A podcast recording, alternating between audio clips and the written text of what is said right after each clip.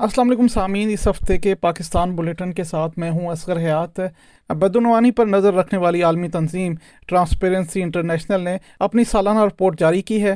Transparency international کے مطابق پاکستان میں کرپشن کی رینکنگ میں سولہ درجے اضافہ ہوا ہے۔ اور پاکستان کرپشن انڈیکس میں ایک سو چالیسویں نمبر پر آ گیا ہے۔ سال دو ہزار بیس میں پاکستان کا ایک سو چوبیسواں نمبر تھا۔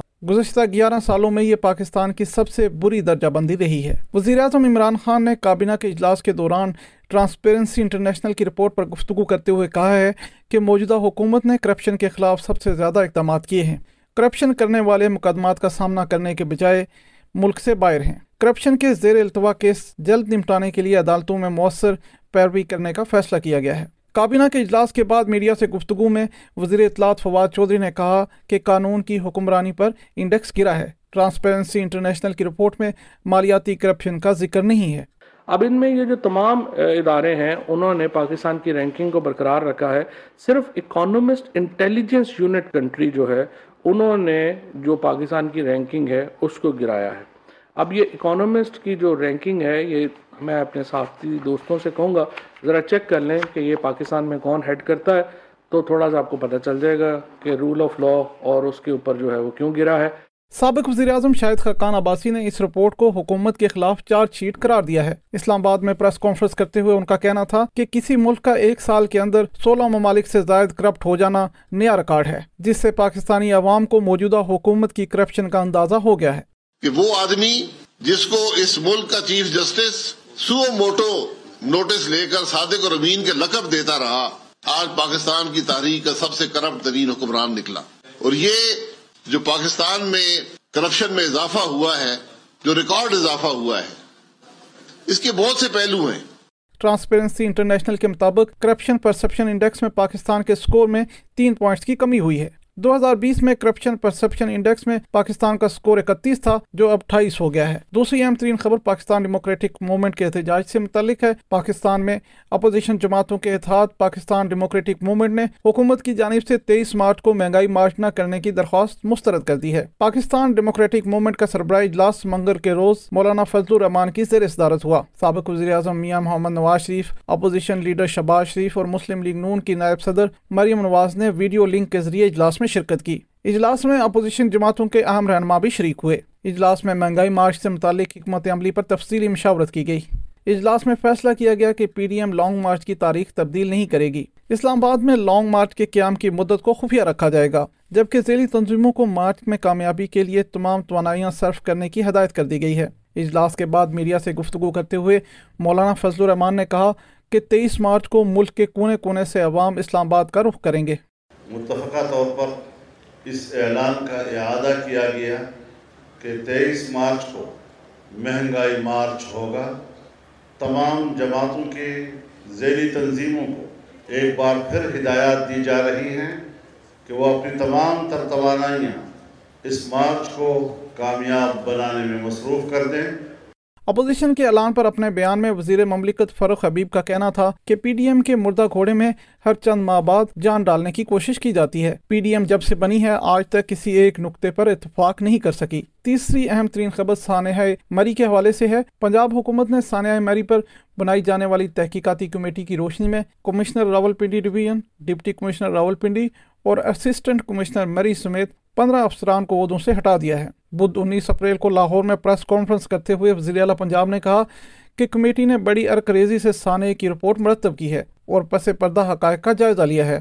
انکوائری رپورٹ کے مطابق غفلت اور کوتاہی کی نشاندہی کی گئی ہے اور بتایا گیا ہے کہ متعلقہ حکام اپنے فرائض کا ادراک کرنے سے قاصر رہے۔ انکوائری رپورٹ میں کہا گیا ہے کہ سانحہ انتظامیہ کی غفلت سے پیش آیا۔ افسران واٹس ایپ پر صورتحال کا جائزہ لیتے رہے، جبکہ برف ہٹانے والی مشینری بھی حرکت میں نہیں آئی۔ اپوزیشن ثانیہ میری پر پارلیمانی کمیٹی یا جوڈیشل کمیشن بنانے کا مطالبہ کر رہی ہے۔ مسلم لیگ نون کے رہنما مصدق ملک نے کہا ہے کہ جو بھی پلیٹ فارم ہو، شرط یہ ہے کہ شفاف تحقیقات ہونی چاہیے۔ چاہے وہ پارلیمانی کمیٹی ہو، جس میں سب لوگ بیٹھے ہوں، وہ بھی ایک اچھا فورم ہے، یا ایک جوڈیشل کمیشن ہو۔ مگر ایک ایسا فورم ہونا چاہیے جس کے اوپر سب کو اعتماد ہو۔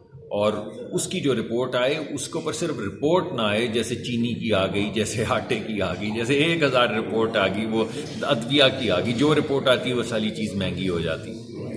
تو کوئی ایسی چیز نہ ہو، کوئی قرار واقعی سزا دی جائے لوگوں کو۔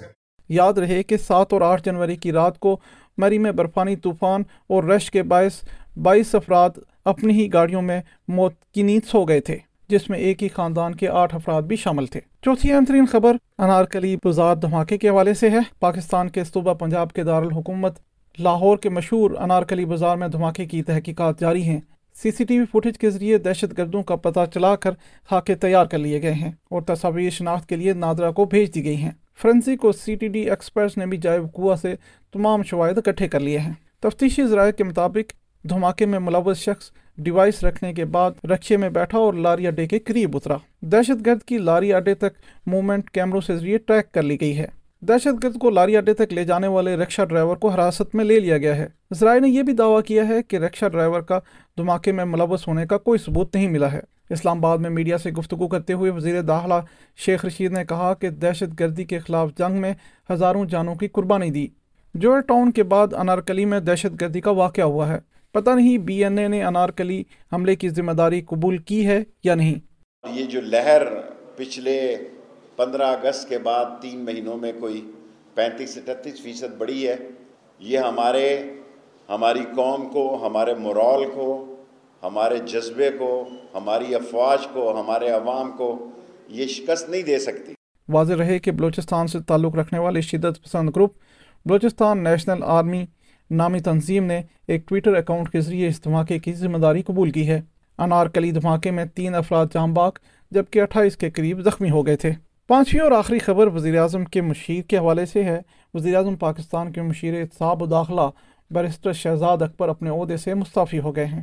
سوموار کے روز انہوں نے اپنا استعفیٰ وزیر اعظم عمران خان کو بھجوا دیا، جسے قبول بھی کر لیا گیا ہے۔ بیرسٹر شہزاد اکبر دو ہزار اٹھارہ میں بیرون ملک احساسوں کی نشاندہی اور حصول کے لیے قائم کردہ ایسڈ ریکوری یونٹ کے سربراہ مقرر ہوئے تھے اور یہ عہدہ سنبھالنے کے بعد ایک پریس کانفرنس میں انہوں نے دعویٰ کیا تھا کہ وہ قومی خزانہ لوٹنے والے سو بڑے مگرمچھوں کی نشاندہی کر چکے ہیں اور جلد ہی منی لانڈرنگ کا پیسہ واپس لایا جائے گا۔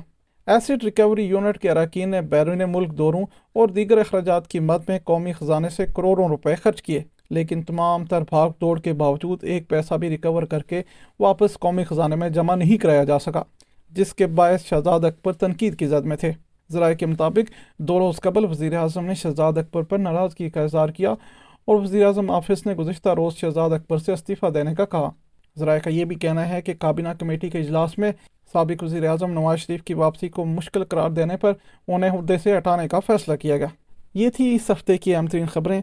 اگلے ہفتے مزید خبروں کے ساتھ حاضر ہوں گے۔ تب تک کے لیے اجازت دیجیے اللہ حافظ۔